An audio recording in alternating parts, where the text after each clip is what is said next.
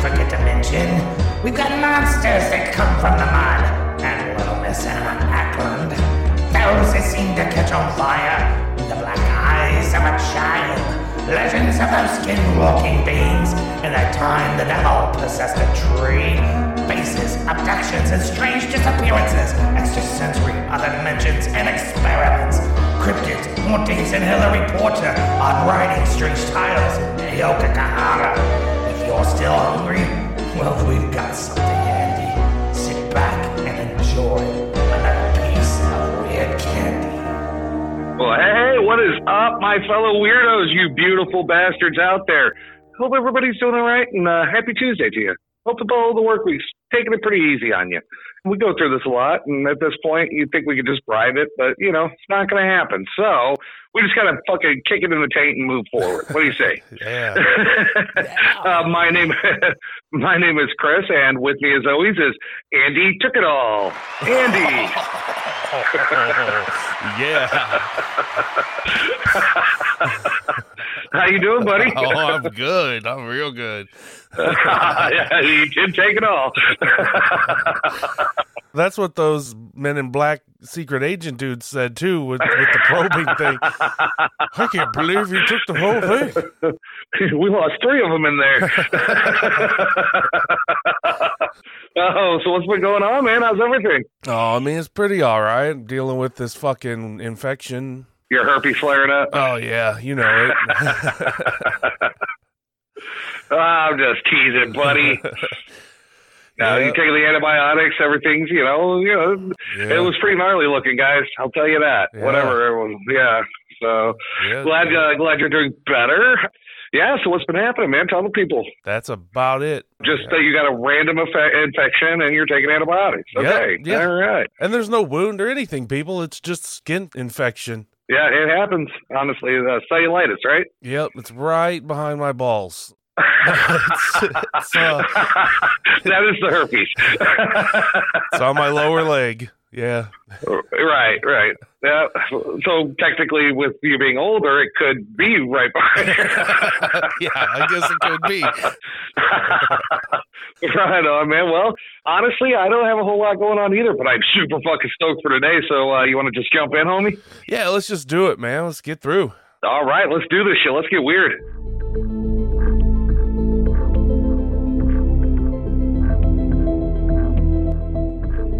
So holy shit, I am so fucking excited for today. We've covered so much shit, but this one has been in the works for a long fucking time, folks. We're gonna skip some long ass intro and we're just getting right into the life and disappearance of Amelia Earhart. On July 24th, 1897, one of the baddest women to ever live, Amelia Mary Earhart, was born in Atchison, Kansas, to father Samuel Edwin Stanton Earhart. I don't know why. Where do you get Edwin out of Samuel? I don't Oh, know. just his name's Samuel Stanton Earhart. Everybody called him Edwin. Like I don't like Sam would have been easy. Anyway, and uh, her mother Amelia Amy Earhart. So her mother was also Amelia Earhart, which is pretty awesome. So Uh, she was a junior. Yeah, yeah, absolutely, homie. Or the second or something, right? Yeah. I don't know why they don't do that for women if they, you know, like, oh, well, you name your first daughter after yourself and then they're the second or whatever. Right, right, yeah. I don't know, but anyway, she was the.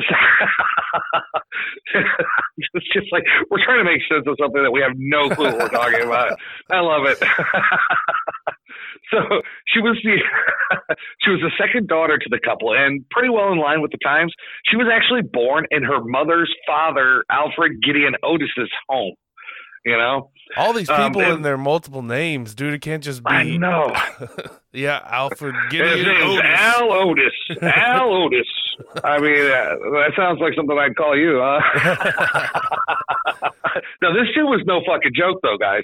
Like, for real. He was a former federal judge, and he was the president of the Atchison Savings Bank. So, you know, he, her grandfather, he's this high ranking member of society. And then her father, Edwin, he was a railroad lawyer. So it, it almost kind of seems fitting that she was destined from birth to, just to do something with her life. You know what I mean? A lot of laws in railroading. right. I mean, if you're gonna railroad people, you know, you gotta you gotta do it right. so now, with all this being, thanks, Gus. with all this being said, things weren't always just biscuits and gravy. You know what I'm saying? I mean, who doesn't love biscuits and gravy? You know, Oh, that's I- delicious. God, it's my favorite. Yeah, breakfast, lunch, dinner. I'm good. Uh, now, according to Britannica.com, quote. After the death of her grandparents, the family struggled financially amid her father's alcoholism. the Earharts moved often, and she completed high school in Chicago in 1916. After her mother received her inheritance, Earhart was able to attend the Ogontz School in Rydal, Pennsylvania. However, during a visit to her sister in Canada, Amelia developed an interest in caring for soldiers wounded in World War One. So in 1918, she left junior college to become a nurse's aide in Toronto. I don't know. It just seems fitting, like when you're like Encyclopedia Britannica shit. You go, Yeah. I'm so smart. Mhm. I'm smoking a pipe. but I mean, so like you know, even even young, she was a badass, you know. But uh, so let's go back to her early life. Now it's written that when she was little, her and her sister Grace Muriel, which for some reason she was nicknamed Pidge, P I D G E. is, that short for uh, pigeon or something? I have no clue, dude. I, I it, yeah, Pidge. I have no idea, dude. I and like I tried to figure out, like what the fuck, but yeah. But anyway, they spent most of their days exploring. Like they would climb trees and hunt rats with a fucking rifle, and they did something with the, that they called belly slamming. That was like they would take their sleds and just like race them downhill on their belly. You know, just normal kid shit basically for the time. Uh, that's kind of what I get. You know, like they even had a collection of worms, moss, katydids, and like tree toads, and they were always adding to this fucking collection in their house. You know, yeah, dead ones, did they kill all these things first? No, you know? they're and then, alive. like- they were alive, dude. They keep them. Yeah, like it's fucking wild, dude. Be, But, uh, oh man, I'd be no way, dude. I'd go in there and they got a whole terrarium full of like Ah. eighteen toads. Katydids, dude. Those are like the noisy little fuckers, yeah, man. dude. Fuck. Yeah, look them up. Yeah, they're annoying as shit. and with this interest, you know, basically they were considered tomboys, which, you know, in the early 1900s, you know, or late 1800s, it wasn't maybe the best thing to be labeled, you know, because back then, you know, girls at 15, 14, 15, 16, they're supposed to get married, start popping out kids to work in the mines and shit, you know? Working down at You the know plant. right. I got the black lung, pop. The kid pops out smoking a pipe. I'm going to do my shift at the plant, Mom. See you later. I love it. In 1904, at the age of seven, though, she sold this roller coaster. So her family they went to the World's Fair in St. Louis, like hometown represent. uh, well, hometown area anyway. Fuck it, close enough. But anyway, so they went to the World's Fair in St. Louis, and she sees this roller coaster. So she gets this brilliant idea. And uh, with some help from one of her uncles, she built a ramp on top of the family's tool shed. Fucking like a lot of historians, they're like, this was her like young mind, uh, her first attempt at flying. I know what Yeah, no happened shit, when you attempted to fly. you know, I, we've talked about that. Yes. Yeah. Uh, should I remind the people? Yeah, go ahead. Let's do it. All right. So me and uh, my best buddy when I was a kid, and uh, you know, rest in peace, Jacob. We decided that we were going to make some wings and fly away. so we set up an old tent, and we tried to make wings. And we jumped off the top of the garage, and yeah, fucked ourselves up. It did not work. Such a wonderful, heartwarming story. her first attempt at flight didn't end very well either. Like she didn't like get seriously injured or anything, but she did like a busted lip, tore her dress. She said it was a sense of exhilaration. Like she even told her sister, and this is a quote: "Oh, Pidge, it's just like flying." when the family moved to Des Moines, Iowa, she saw her first real airplane at the state fair. And so her dad, you know, being, you know, whatever, he was like, Oh, you want to take a ride in the plane? We could pay the guy. They called this thing a flimmer, whatever the fuck that is. Huh. I don't Yeah, know, but uh yeah, yeah, I have no idea. But she said, "Hell no!" And, and like later on, she said it was quote a thing of rusty wire and wood, and not at all interesting. And see, I find that interesting, but she did not find it interesting. you know what I'm saying? It's like crazy as shit. it's like a budget airline. Right. Well, we'll fly you to Detroit for 25 bucks, but uh, you're going to have to sit on this milk crate, you know, Hold the chickens in your lap. strap in with some hemp twine or something. like Indiana Jones.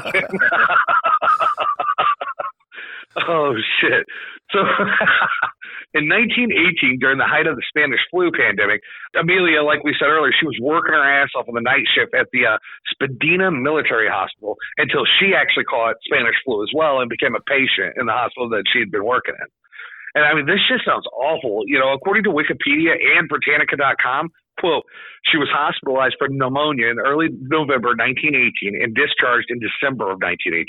About two months after the illness had started, her sinus related symptoms were pain and pressure around one eye and copious mucus drainage via the nostrils and throat. Oh, yeah, copious so mucus drainage. copious mucus. Don't keep saying it. Right? Copious mucus drainage via the nostrils and throat. All right, I get it, Gus. well, staying in the hospital during the pre-antibiotic era, she had like painful, like super crazy operations to wash out the infected quote maxillary sinus. But these procedures, they were not successful. And she continued to have just worse and worse and worse headaches. You know what I'm saying? Yeah. And it goes on, uh, quote, her, her convalescence lasted nearly a year, which she spent at her sister's home in Massachusetts. Earhart passed the time reading poetry, learning to play the banjo, and studying mechanics. Chronic sinusitis significantly affected Earhart's flying and activities in later life, and sometimes even on the airfield, she was forced to wear a bandage on her cheek to cover a small drainage tube. Ugh. Ugh, yuck. Dude, like, she had a drainage tube uh, sticking out of her fucking cheek, dude. Fucked up, dude. Wow. Ah, could you imagine? No, I don't want to. Come on, just, just, just do me a favor.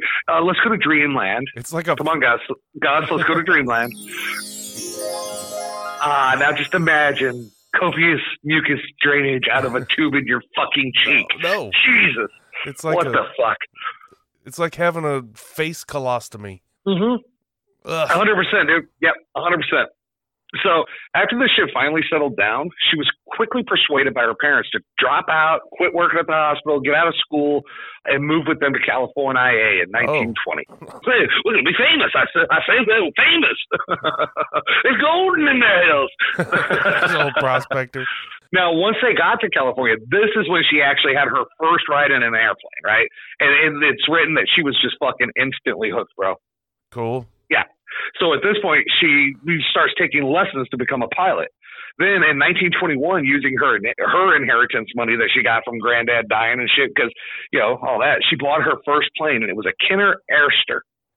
Yeah, I've never heard of it, but uh, looks pretty cool in the pictures. If you guys want to Google it, K I N N E R A I R S T E R. Yeah, Kinner Airster. But uh, it looks like a pretty cool little plane. But after two years of like just dedicating herself to like getting this shit right, she actually got officially got her pilot's license. You know. And uh, there was this quote I found, and for me, it just seems kind of interesting. But it was like, I guess she was at her and her sister, or her, uh, yeah, they were at an air show in Toronto, Canada, and she said, "quote The interest aroused in me in Toronto led me to all the air circuses in the vicinity." You know, it's like basically like she's like aroused in me. I'm like, oh, say it again. say it raspy. Ah, yeah, it aroused in me. Oh wait, no, not that raspy. so while an ace pilot from World War One spotted her and her friend, like they were sitting in a clearing by themselves, and kind of off to the side of like the main benches and shit where people were sitting. Yeah. Yeah, for some reason, somehow, or whatever, he saw him sitting there. He decided to like take his plane and like kind of dive toward them, you know. And uh, she was quoted. She said, "I'm sure he said to himself, watch me make them scamper.' But I stood my ground. I did not understand it at the time, but I believe that little red airplane said something to me as it swished by. Like I kind of fucking love it, you know." Right. In 1924, her parents got divorced. You know, dad's a drunk, and you know, mom got the inheritance from her dad, and you know, Amelia's got her. You know, Amelia the second has her inheritance at this point. So once that happened, Amelia drove her mom and what she called the yellow pearl, which was like a yellow kissel gold bug, and it's kind of a I don't know. I I didn't like. I don't like the way it looks. You know, I just don't. I don't know if you looked up any pictures of this, No, buddy, I but uh, see this. so anyway, so they hit the road on a like a transcontinental trip or whatever you want to call it, you know, from California. And uh, you know, they stopped all throughout the western United States and you know, they jumped up to Banff, Alberta, Canada and all this shit. And eventually they ended up in Boston. once in Boston, she had another sinus operation, and I guess this time it was a lot more successful, so they could pull the fucking drainage tube out of her cheek. Good. right. So she returns to uh, Columbia University for several months, but again, she's forced to abandon her studies and actually any further plans for enrolling at, you know, MIT. You know, but she had to do this because her mother could no longer afford the tuition fees and, all the just all the costs of just you know living in the proximity and everything else. You know, so soon after this, Amelia found she worked as like a teacher and then like a social worker in this like Denison House. It's kind of crazy because like this is where life and history would be changed fucking forever, dude. So how did her life change forever, Chucky boy? Well, after Charles Lindbergh's solo flight across the Atlantic Ocean, pilot Amy Guest showed interest in becoming the first woman to either fly or be flown across the Atlantic. I guess with, with her being female, I mean, it's a big deal because you've just had your first guy make it. So, like, this chick's like, well, I want to either, if I can't fly it, I at least want to go with somebody that can. Yeah. If he That's kinda do it, I'm I could do it. Right. But after some studying and realizing just how fucking hard of a flight it was, she decided that she would sponsor another female for the job. Okay. she- okay. She's quoted as saying, quote, another girl with the right image. so she's like, well, maybe, uh, yeah, I wonder if she was like a sea dog, you know, eye patch, wooden legs. Like, I was gonna fly it, but we need somebody prettier. Yeah. I don't know why my head goes to like a, a ship captain of some She's a- kind, but She's a sky pirate. Well, uh, you know, I was, I was going to do it, but I know that they would put me in the news, so we got to find somebody who looks a lot hotter. I only fly to fight Snoopy. ask, your, ask your parents about Snoopy. So one night while at work, Amelia received a call from Captain Hilton H. Railey. now that's a fucking name for a captain, homie. Hilton Yeah. H. Railey. Captain Hilton H. Railey at your service, yar. it just sounds so good. I'm looking for a whale.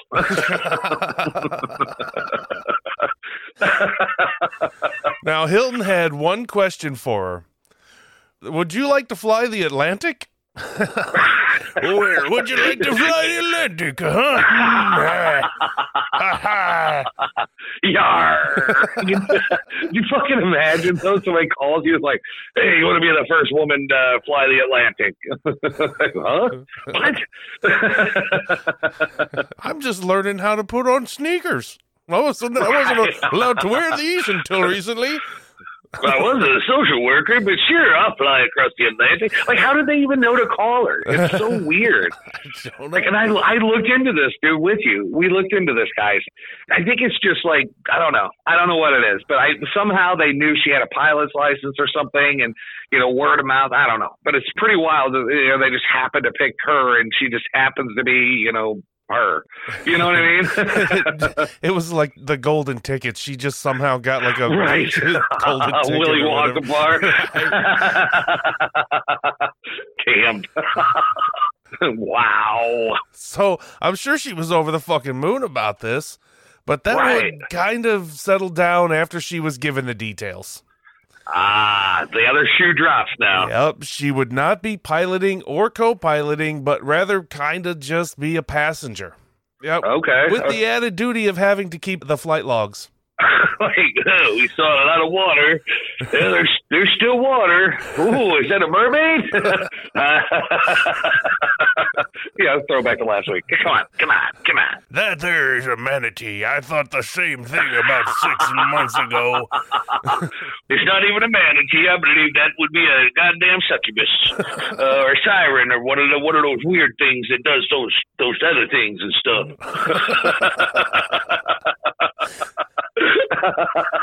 So not the best of jobs, but uh, still the first female to make it across the fucking ocean. So not too Yeah. shabby. yeah, I agree, brother. Yeah, no shit. The pilot was Wilmer Stultz, and the co-pilot was Louis Gordon. Good Hey, old Louis are- Gordon. Louis at least Gordon. dude, hey, at least they have just regular fucking names. you know, I mean, come on. Like Yeah. Wilmer Stultz and Louis Gordon. There's no fucking nine names with four nicknames in the middle that make no sense like, whatsoever. don't know. He could have been Louis the Mustache Gordon. Wilmer Stilts Stutz.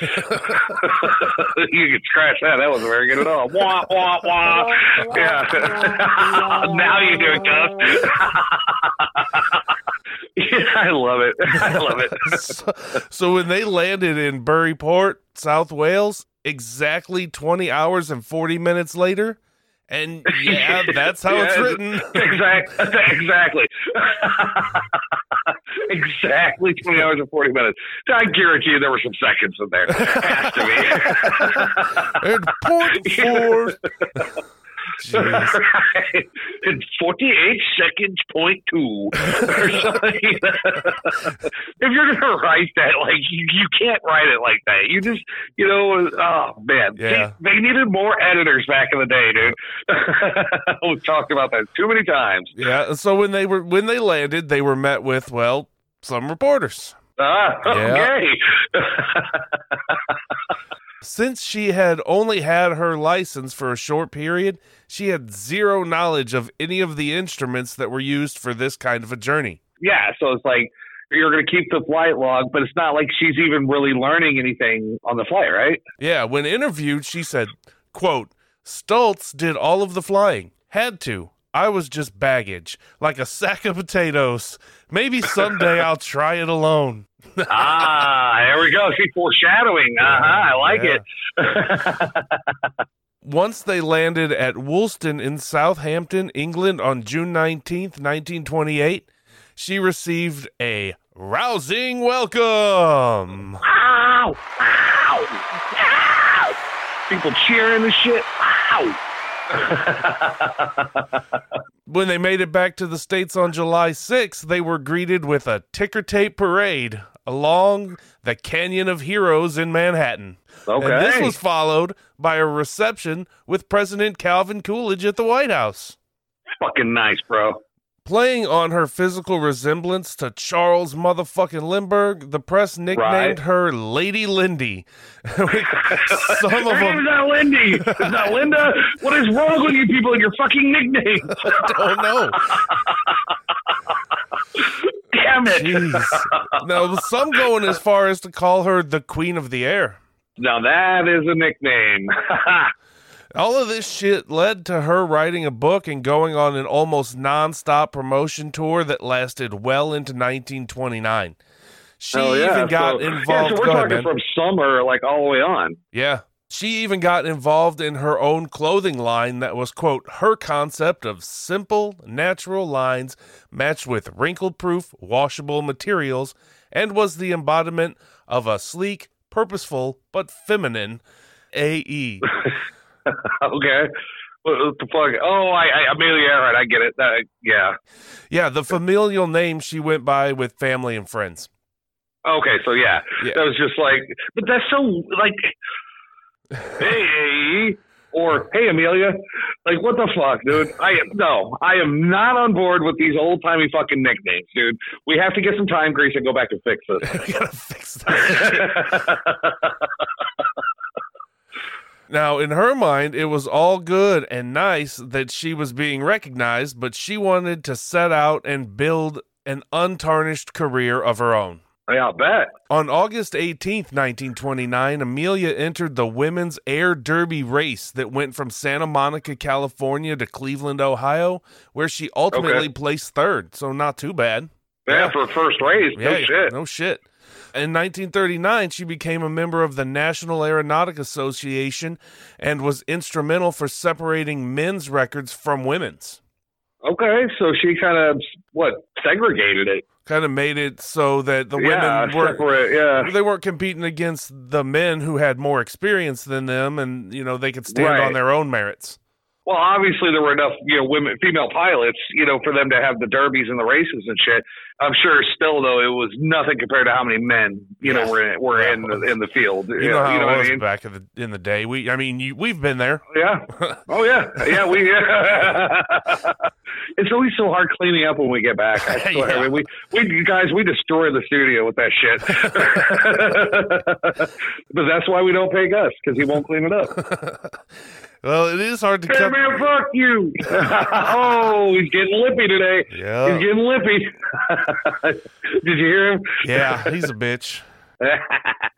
On June 25th of that same year, she set the speed record for 100 kilometers with no load and with a load of 500 kilograms. Ah, yeah, 500 kilos. Whatever she's hauling. That's a nice load. First you have no load, now you have a load. Hmm.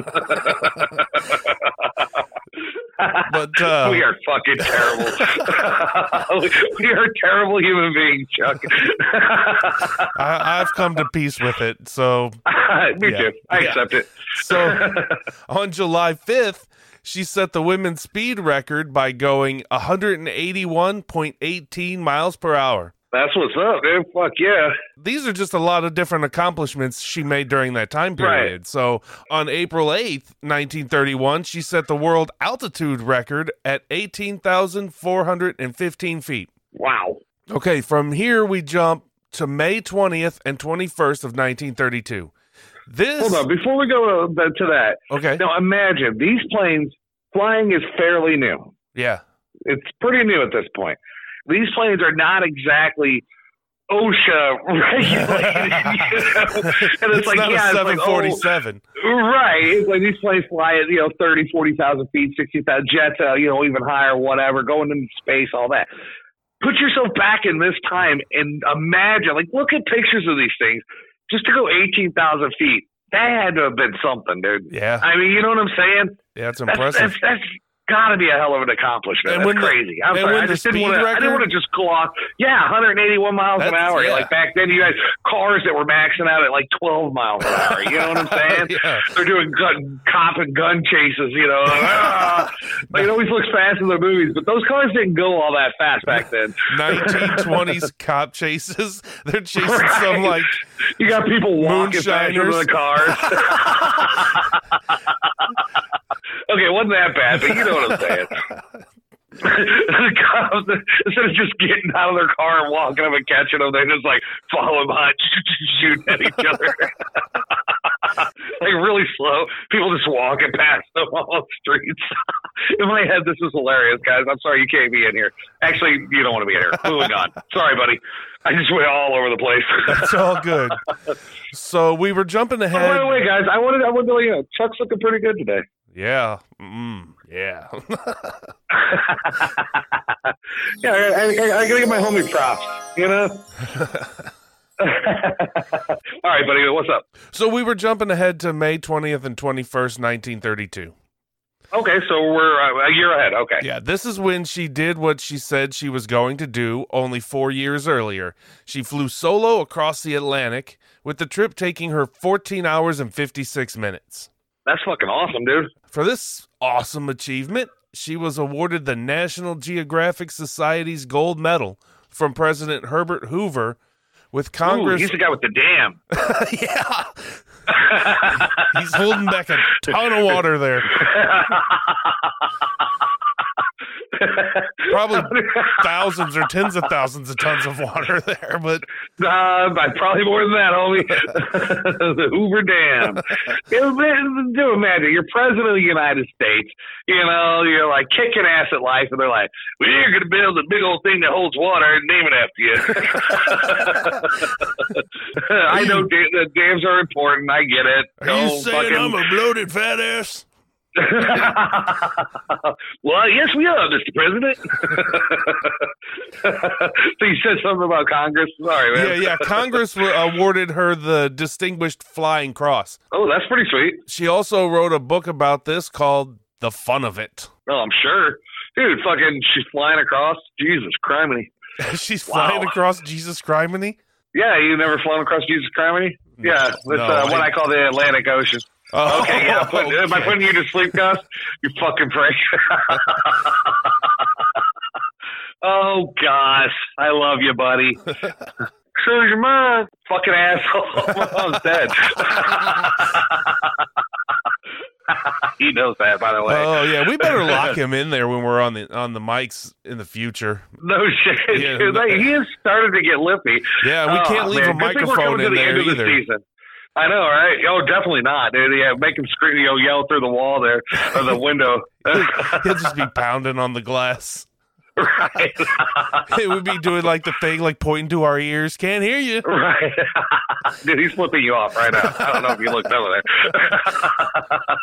so on August 24th and 25th, following all that shit, she became the first woman to fly solo nonstop from coast to coast, setting a transcontinental speed record for flying 2,447.8 miles in 19 hours and 5 minutes.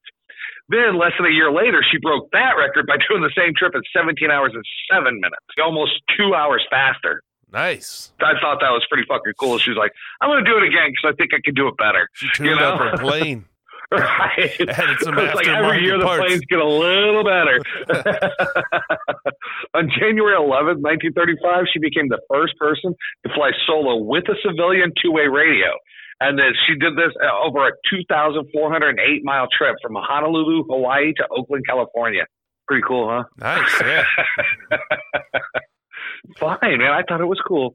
April 19th and 20th. Of, so 1935, April 19th and 20th, she became the first person to fly solo from LA to Mexico City. Uh, and this trip took her 13 hours and 23 minutes.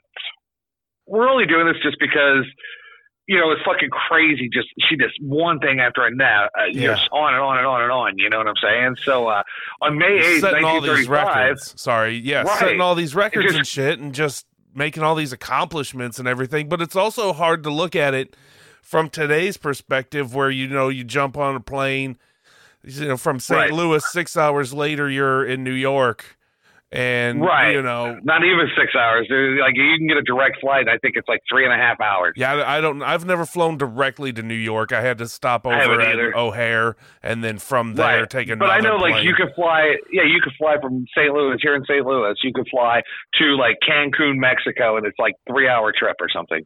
Yeah, It's, But- it's insane. It, you know, back then, yeah. a little different. Yeah, and, and she's the first one doing all this stuff, and she's just Right. knocking it out of the park. It's I It's don't know. insane. Yeah, Yeah, on May 8th, 1935, she became the first person. She flew solo from Mexico City up to Newark, New Jersey. And she did that in 14 hours and 19 minutes. You know, so again, like, it's just insane. And so on March 17th, 1937, uh, she and her navigator, Fred Noonan, a guy named Captain Harry Manning, and a stunt pilot named Paul Mantz began their first attempt at a flight around the world at the equator. No fat jokes? Nothing? No crickets? Fuck Gus. Chuck, I thought I figured I figured one of you guys would have been on that. Now the first leg of this, it went pretty well. They ended up flying, you know, from California. They w- ended up in fucking Honolulu. But while there, they went to take off, and the front landing gear collapsed, causing the two propellers just to fucking just gouge into the fucking runway, you know, tearing shit up. Yeah, yeah, yeah, Gus. They- yeah, Gus, they failed, but it's a terrible. But what, Right. what's wrong with them? Ah, there actually is a little bit of controversy over why this happened. You know, like some people say that a tire blew out, so that's obviously out of anybody's control. But there are other people, including Paul Mantz, who was in the plane with her. They said that it was all her fault. That she fucked something up, and that's the reason the shit did what it did. or it's the male attitude of the time. Well, it was the woman on Right. board. She, Goddamn women flyer! Yeah, she's a woman flyer. Well, dude, that's not very good. I don't like it very much at all. I see. Uh, well, you know, she was she was controlling the plate, not washing dishes. It must have been her fault. Her, her. My word. so with all of the problems, like really the only two that stuck around to actually try to continue and like make this shit happen was her and her navigator Noonan.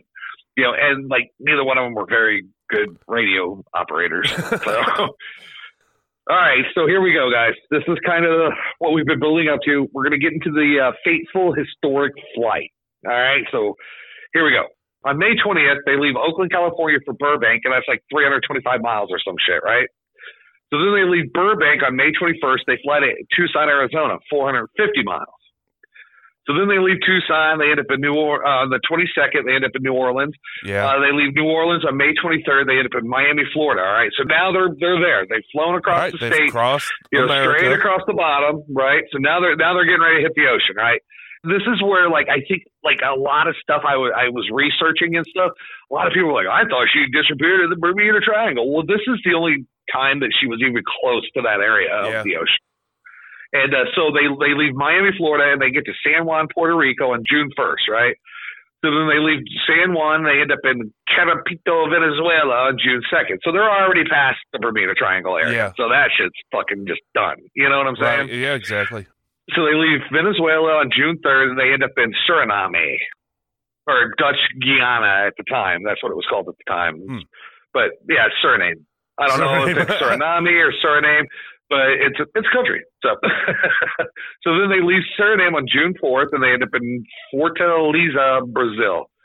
You with me so far? Yeah, I'm on this journey. So they make the trip Although I from did Fortaleza lose, to I did lose Brazil. my, uh, I lost my underwear back in Miami though.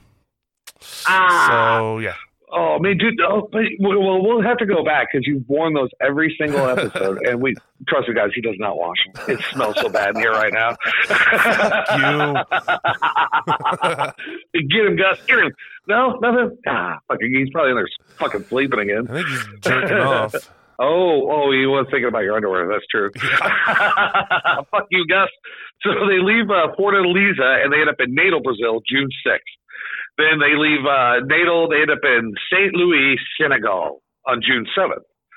Then they fly kind of across Senegal to Dakar on June 8th. They leave Dakar and they end up in Mali on June 10th. So then June 11th, they end up in Chad. June 12th, they end up in the Sudan.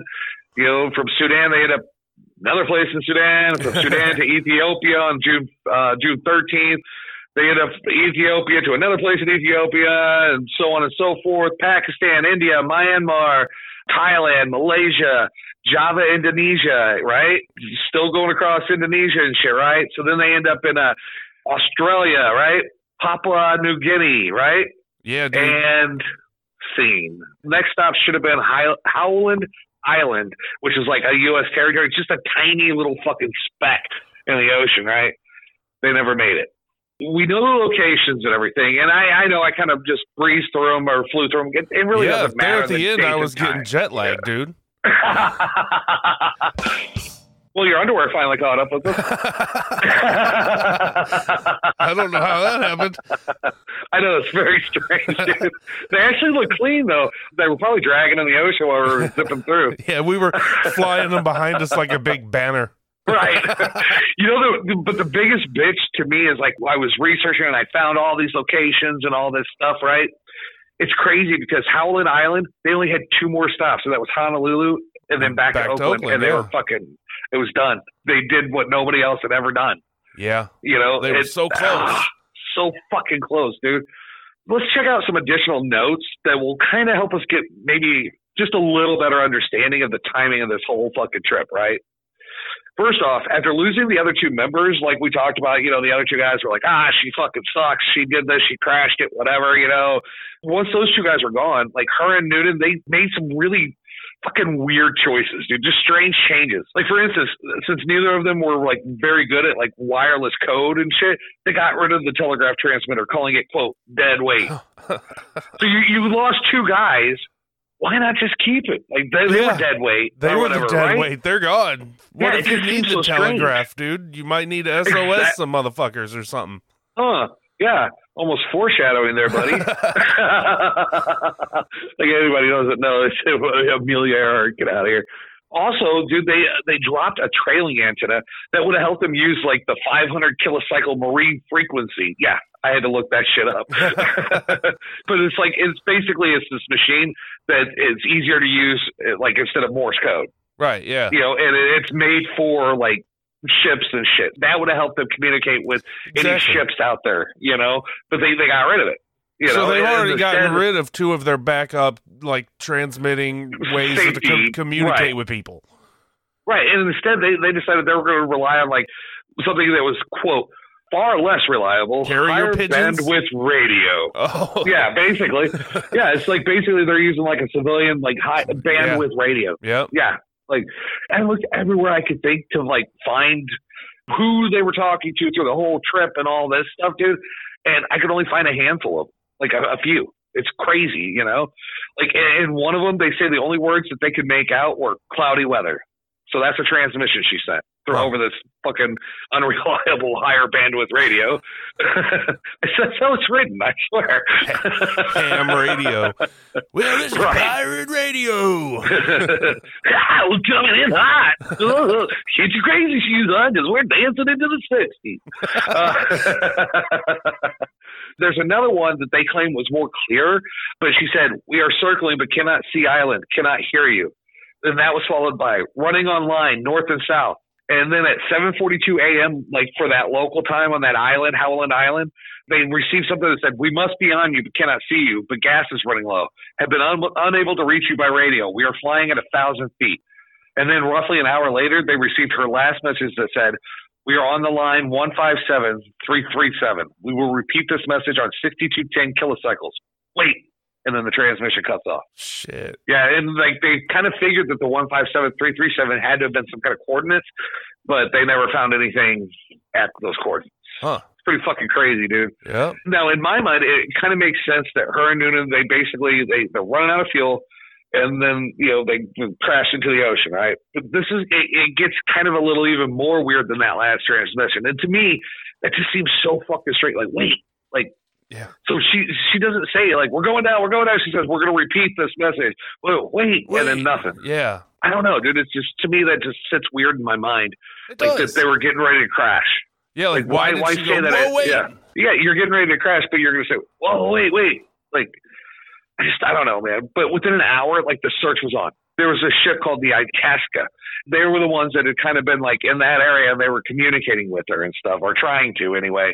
And uh, you know, it's a government navy ship. But like before long, though, this ship basically within an hour they were fucking all in the area, just searching and trying to figure shit out. And surely enough, a bunch of U.S. Navy ships uh, were sent out to help with this. And like they spent over like four million dollars over the course of 17 days just looking for debris, yeah. checking any local areas, you know, looking for any kind of fucking sign, dude. But they honestly, in those days, that was the most uh, at that point that had ever been spent for fucking search and rescue, Yeah. especially for a civilian. they spared no expense. They went to find out what happened, dude. at least find some kind of wreckage. Yeah, exactly. Even if they were down, they wanted to find something, Yep. you know. But they found nothing, dude. They found absolutely nothing. They did continue to like. They kept getting SOS signals, but like they were all over the fucking place. Dude, I, I I was reading a couple articles and they said that, like some of the SOS signals were coming from as far away as fucking Wyoming here in Yeah. the states.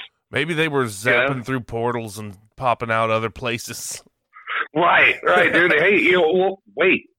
You know what I'm saying? Like something's Yeah. there. Something, you know, it's so fucking wild that I love it. I fucking love it, you know? But, you know, like I said a few minutes ago, the most likely theory, honestly, is that, you know, they crashed into the ocean and instead of floating like the plane should, because the- the planes float at least for a while. Yeah. You know what I'm saying? But for some reason, for whatever reason, something happened that caused it just to sink and they either died on impact or they drowned or something, you know. But there are just a couple other uh, theories out there, buddy. You want to take over the first one here? Yeah, man. The first one is that they both survived the crash and made their way to Nikumaroro Island. Island, I think, is stretching it here, homie. Yeah, this is an uninhabited tiny little speck in the ocean that's about 350 miles south of where they were supposed to be. That's weird. The interesting thing That's is, quite a bit off course. yeah, quite a ways. But interestingly enough, the Navy did in fact pick up SOS signals from that location. But by the time that they got there, a week later, there was no sign of Right. anything or anyone on that little tiny island. So they wrote the signals off as just being bogus. Gotcha. And I mean, I, I guess like you can't blame them, but yeah, again, like you know, we were talking about the speeds and shit to like going from like coast to coast and all this other stuff, and now it's like it's just a few hours where it used to be like a real trek. You know, even Yeah. like the ships out in the ocean now, they would have been there, you know, within hours. You know, covering 350 miles at least by the end of the day. You know, now, instead of a week to get there. You know. Right, yeah. So, three years later, a British coconut harvesting expedition to the island found a partial That skeleton. same island, that little speck, yeah, right? Yeah. So, they found a partial skeleton of what appeared to be a castaway. You Little they had like a they had a a, a life preserver on or something, and they had built a lean-to and had a got a little Hawaiian shirt on? the skeleton. yeah. I'm a castaway. Yar.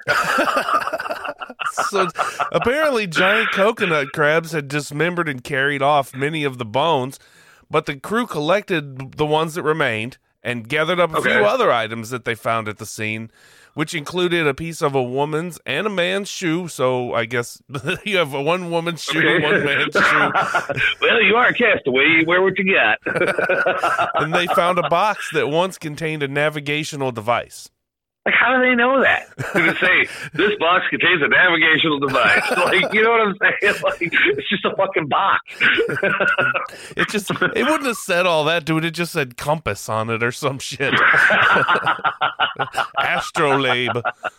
GPS. I don't even know what that is yet. In the spring of 1941, the bones arrived in Fiji, where a local doctor examined them and concluded they came from a short, stocky man. Yeah. Oh, boy. Wouldn't you know it? The bones and objects disappeared. Oh, I am so shocked right Yeah. now. And o- only a few Even dozen- They found the proof. yeah. And then it's just like we talked about before, like, oh, well, they had it, but the bones disappeared. Oh, What happened to the bones? we had the proof that yeah, it was a castaway, but uh, we we lost it. Sorry about that, boss. But see, also, only a few dozen members of the British colonial administration ever heard about the findings. so yeah, that's not odd or anything, right? Right? Yeah. What the fuck, dude? Yeah, so this next part I got from BBC.com. So we're just going to read it verbatim. 'em, See, I Verbatim. told you, son. Quote In 1997, I love it, dude. in 1997, the International Group of Historic Aircraft Recovery, or TIGHAR, that's TIGHAR, er, meow. Yar. So some, somehow stumbled across the file labeled "Skeleton Human Finding of Gardner Island." While conducting research that's at the, go ahead, So over the years, like the name of the island changed. I remember reading that. Yeah, it was it went from Howland Island to fucking Gardner or some shit, whatever. Not that it matters. Continue. Sorry, buddy. While conducting research at the National Archive of Kiribati in Tarawa, Tarawa, right. This shit all sounds so made up, dude. I swear. What the fuck? Those documents led TIGHAR to an archive of the British Western Pacific High Commission, located at the time in the basement of a secure government communications facility in Hanslope Park, around 60 miles northwest of London. In 1998, yeah, dude, what? I just, I don't know. It's like, we had it into a basement in a building in a place on a street with an alley and stuff. Like, we had a box said skeleton, human. like, That's the way it's written, man. I know. It's just so weird to me. I remember, dude. I, re- I remember looking at this, dude. I'm just going like, oh, these fucking theories, dude. In All right, sorry, buddy. 1998, TIGHAR secured clearance to enter the Hanslope facility and discovered the remainder of the paperwork related to the bones. Oh, now they got the paperwork too. So I, I say we go. We we we're going to solve this mystery. or maybe not. We kind of know that they didn't. But for TIGHAR members, this served as a sort of eureka moment. They all shouted, Eureka! Ha See, ha the group had already been leading excursions to the island since 1989, slowly gathering evidence. A piece of a plane that didn't match any from World War II, a woman's shoe heel that hinted at Earhart's possible presence but never confirmed it definitively. it didn't confirm anything to it. it didn't even hint at her presence. It was it's a, fucking heel random from a shoe. heel off a random shoe. well, I say she could have she could have been flying in them high heels. Get the fuck out of here, dude. You you know you know you see guys. Okay, so you guys don't understand how many pictures and videos Chuck and I went through, and she was not exactly a heels girl unless she was with the president. You know. Well, she was trying to make piloting sexy. So. All right, I got you. All right. TIGHAR asked two forensic anthropologists to examine the Fijian doctor's notes. Both concluded that he had been mistaken, and his interpretation, the bones actually belonged to a woman most likely of Northern European descent, who stood around Of five, five feet and seven inches tall. I'm sure, dude. Like, yeah, we need you guys to take it back. It's not a short, fat guy. It's a kind of taller, skinny lady. Jesus. What the fuck? Encouraged, the TIGHAR team subsequently carried out three archaeological surveys on the island, uncovering artifacts that speak of an American woman from the 1930s, including a broken compact, personal care products, and anti freckle cream. Is that like sunblock? I don't know, but see, Earhart reportedly considered her freckles unattractive. So maybe Ow. they thought Says she's them. using this thing. Says them. Yeah. a bone fragment that came from a human fingertip raised hope. But geneticists at the University of Oklahoma were unable to recover enough mitochondrial DNA to test it against samples provided by the Earhart family. Oh my god. Dude, I, lo- I like this. Uh, yeah, keep going. This it gets this gets better. Evidence pointed towards Earhart possibly landing in the coral reef surrounding Nikumaroro. It would have been low tide when she landed, meaning her plane could have stayed upright long enough for her to send out distress signals. Eventually, TIGHAR members hypothesized the tide washed it down the steep reef shelf, engulfing it in several hundred feet of ocean. oh A photo taken by a British expedition in 1937. Three months later, Earhart's disappearance reveals an object sticking out of the reef that should not exist on an uninhabited island. you know, it's so crazy because they're claiming all this shit, yet you never, you know, there's not a big, big whoop-de-doo around it. People are like, yeah, these guys are fucking insane. you know?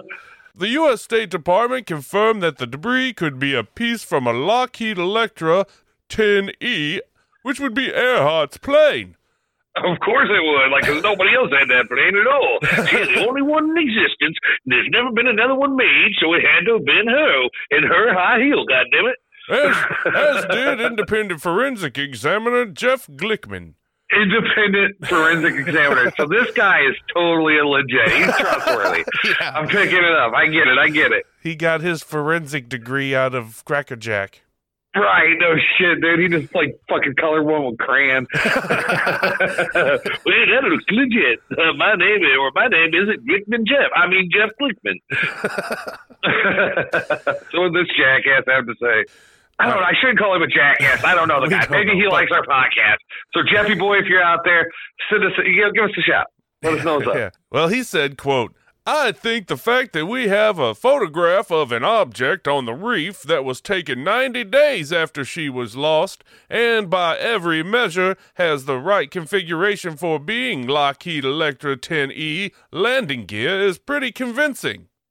okay. Yeah. That's coming from a guy, Yep. you know, you know, uh, Yeah, he claims he specializes in image analysis. so he knew right away that that was the landing gear from her plane. I mean, I mean, obviously, it was 90 days later. Just the landing gear, though. yeah. Ah, that's probably why they didn't float. You know, and personally, I feel like it, it, again, like, dude, why was there not just fuck tons of coverage about this? They're finding all this shit. It's all this proof, all this just just definitive. Look at follow the trail, follow the trail. Here it is. Yet you don't really hear anything. Yeah. You know, so I mean, they, they got that going for them. They're they're good at staying under the radar, I guess. but um, bump, come on, Gus, where are you on that one? Come on, we got radar now. Come on. Ah, Oh, fucking prick. Yeah. uh, so let's check out a, a, a couple of the uh, other uh, theories out there. What do you say, buddy? all right. Okay, so according to author W.C. Jameson, and I mean, how can you not trust a guy with that name? You know, what I'm saying? You know, in his book Amelia Earhart, Beyond the Grave, he claims that she was. Wait for it. You ready? Yeah, You ready? maybe. A motherfucking spy that had been recruited by Franklin Delano Roosevelt himself to take some super fucking sweet aerial pictures of Japanese military bases that were all over the Pacific Ocean, ultimately leading to her and Noonan being shot down and taken captive. And of course, you know, the president himself, he can't allow somebody connected to this shit. So he just like, oh, I don't even, Amelia, who? I don't even know who that is, I tell you. So he just denies it all, and then they both got fucking ex- e- executed. Huh. Yeah, and that, now that's not the end of the theory, though. no, no, no, no, buddy. Uh, others have posited that she wasn't killed, but she survived the war and lived out the rest of her fucking days in witness protection right here in the goddamn states. Are you with me? All right.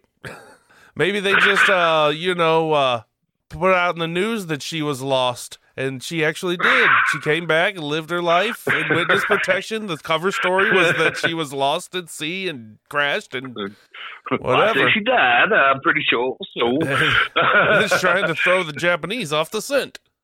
Right, dude. There's so many fucking problems with this one. like, first off, their big claim of this is th- this photo, right? They claim there's this photo, and it shows her and Noonan on like the deck of some fucking Japanese warship or some shit, right? Hmm. The thing is, like, dude, this is a blurry ass fucking photo that at, at one point they kind of try to blow it up. You kind of see a blurry ass half of a guy's face, and then like the back of a woman's head. And it's black and white. You can't tell shit all about it Yeah. like you can't even see like a gun in the picture. Like there's a couple other people standing around and shit, and, like you're, I, they don't even look like soldiers or anything. They're they're just like it looks like a bunch of people, and it honestly doesn't even look like a fucking big ship deck or whatever. You know what I'm saying? So sorry, WC, but we're, we're out on that one. And, Yeah. and then second. There's not a fucking chance in hell that somebody like fucking Amelia Earhart is just going to be like, well, I did what I had to do for my country. I'm going to live nice and quietly in witness protection where nobody's going to recognize me, even though I'm the most famous woman in the country. Somewhere in sideways Wisconsin. right. There's still not a fucking chance. That, okay, so let's say she did. She's a spy. She gets shot down. The Japanese have her. Dude, you really think the Japanese aren't going to fucking publicize the shit out of having a prisoner like Amelia Yeah. fucking Earhart? Right. Fuck yeah, they're gonna be like, we caught your fucking hero, we caught your record breaker, we got her, you know, fucking Yeah. surrender, whatever, you know what I'm saying, dude? That Yeah, shit would have been fucking everywhere. Ugh, it just drives me crazy that people don't even give it that little bit of thought. That's all it takes, Yeah. you know. Uh, so now this next one, it also uses the idea that they crashed, but this time instead of that little speck, they they crashed in, in the Marshall Islands. And uh, you know that was actually occupied by the Japanese, and then they were taken and captured and all this, and then they died political prisoners. And this one uses that same photo, but they also claim that there were fragments of metal found on it on one of the little outcrops of the Marshall Islands, a Yeah. tiny little speck. And oh, it would have been consistent with the kind of metal used to make her plane. you know, and again, only only thing in the world that used that metal. So Right. we, we're just gonna check that off as sold. I buy that theory, buddy. so yeah, it's just fucking, it's just garbage, dude. I think we will just do one more. All right. that? Yeah. You want to do this one, or you want me to, buddy? Yeah, in this one, there's uh, portals that pop up all over the world, and they keep flying through them. In fact, they're still flying today, and they just No, keep dude. popping no, no, in and out of portal. No, that's not. That's not right. No, no, no, no. I don't know where you just got that. Yeah, I'm just fucking around. For real though, this last one that we're gonna mention is that she was captured and forced to spread Japanese propaganda as Tokyo Rose. Oh, never heard of Tokyo Rose, have you? Let us shed some light on that straight from Wikipedia. I got this part, buddy. You can finish after I'm done. no, go ahead. According to Wikipedia, Tokyo Rose was a name given by Allied troops in the South Pacific during World War II to all female English speaking radio broadcasters of Japanese propaganda. The programs were broadcast in the South Pacific and North America to demoralize Allied forces abroad and their families at home by emphasizing troops' wartime difficulties and military losses. Absolutely, dude. Yep. And this it really happened. There really was, you know, these female English speaking females that would talk about, you know, Americans are losing badly. You're losing your husband and, and sons, and you know what I mean. Just trying to like get them like, you know, convince people to be like, we don't want the war to go on. Yeah. Surrender or some shit. You know. Yep. Several female broadcasters operated using different aliases and in different cities throughout the territories occupied by the Japanese Empire, including Right. Tokyo, Manila, and Shanghai. The name Tokyo Rose was never actually used by any Japanese broadcaster, but it first appeared in U.S. newspapers in the context of these radio programs during 1943. Right. And see, if that doesn't kill this theory, then how about the fact that, you know, Amelia Earhart's husband, he fucking, you know, he was uh, not only her husband, they were like partners. He was her promoter and Yeah. fucking everything, you know? Like he listened to like hours and hours of these ladies. And he definitively said that not one of them, he said, nah, there's not a fucking chance any of these are Amelia, you know? Right. None of these are my wife. You know what I'm saying? And he well, he didn't get shit out of it, dude. His life actually fucking kind of went in the shitter after you know her, her disappearance and all that. Yeah. So, and I know it sounds wild, but we found something even crazier than all these theories. You know what that is, buddy? Uh, the monster made out of spaghetti that we found in the garage. s- yeah. Oh, yeah, dude. Spaghetti Ooh. monster. Yeah. Well, see, well, it's because you had all those microwaves, dude, and all the spaghetti that was in all those microwaves, all the little pieces stuck inside. They it formed. A, yeah. Anyway. Yeah, and then they just no, and, mutated and- yeah, next thing you know, Chuck's feeding it fucking crickets and shit. Weird. Every now and then he gives us some garlic bread. Like, oh, who's been a good little spaghetti monster? Who's been a good spaghetti monster? No, it's today's trolling the internet. Ow!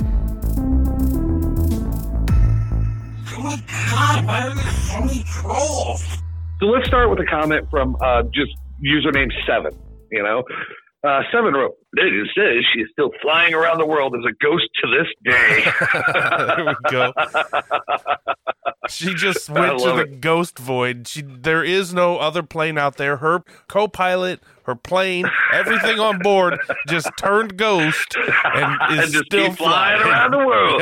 Yep. Over and over. We're gonna break this record one day. I don't know why- then we've gotten stuck on that voice now. A super insightful Angie draws stuff. That's their username. They Right. wrote said that she disappeared. So, no shit. that's all they wrote. Really? Why did nobody else ever think of that? oh my god, dude! It's like people just do that shit. They're like, "I think murder is bad too. They should not kill." No shit. Really? Huh? Yeah. Weird. Oh, you mean it's sad that she did? Oh man, wow! I didn't even think about it. I, I, now I feel like crying. You know, like get the fuck out of here, dude. Right?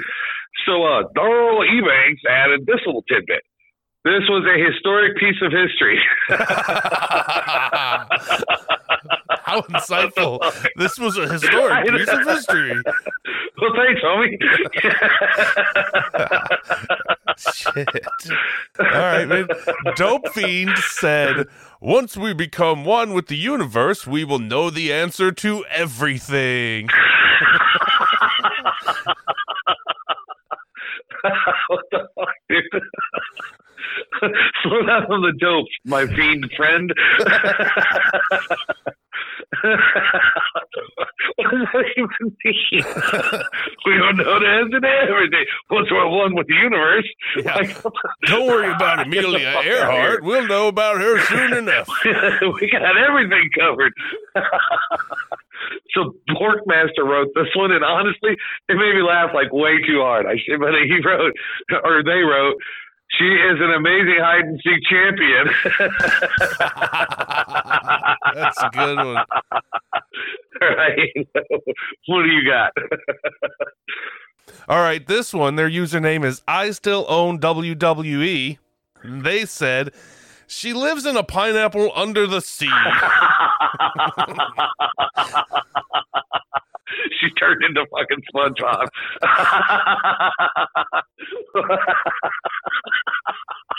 I like it. Yeah, dude. We're gonna end this segment today with uh, this little gem from Taylor S. They wrote, "Where's Waldo to the next level?" what the fuck, dude? Big ol' oh shit! You gotta find a little speck of the landing gear in the coral reef. On the entire ocean, there's one little piece of landing gear sticking out. Good luck. it's a puzzle. oh man. So I've been looking forward to covering Amelia and all of her success for so long that now that we have, I, I feel like Charlie did after he killed his fucking lazy ass grandpa. oh wait, no, no, no, hold on, that's not right, dude. Yeah, I don't Uh, think let's see. that's how that goes, man. But sure. I feel like Bruce Willis did at the end of The Sixth Sense. Uh, Well, damn it, dude. Um, let's see. God, it's like it's, it's hard to deal with feelings sometimes, guys. You know, I'm not real good with my feelings. Fuck you, Gus. All right, so I feel like when you buy an avocado and eat it when it's perfectly ripe, Ah, there that's the go. motherfucking feeling, homie. yeah. God. Anyway, there are always going to be people out there that instantly scream conspiracy, you know, when they don't like the official story. You know what I'm saying? And like, don't get me wrong. Like, I totally believe that they survived running out of fuel. I absolutely do. I just think that they were so fucking far off course that eventually the plane just went down and they went down with it, you know? Yeah. Or maybe she secretly became one of those agents that we try not to mention around Chuck because of his PTSD. oh well, Chuck's got some bad PTSD, so we don't talk about those particular agents, do we, buddy? No, I, I, Did you just fart? No, Did you I'm- just fart? I'm, I'm covering my ears over here. Trying not to hear you. anyway, guys, remember, an open mind leads to endless possibilities. Join us next time for another piece of weird candy. Chuck's doing the underwear dance. Chuck's doing the underwear dance.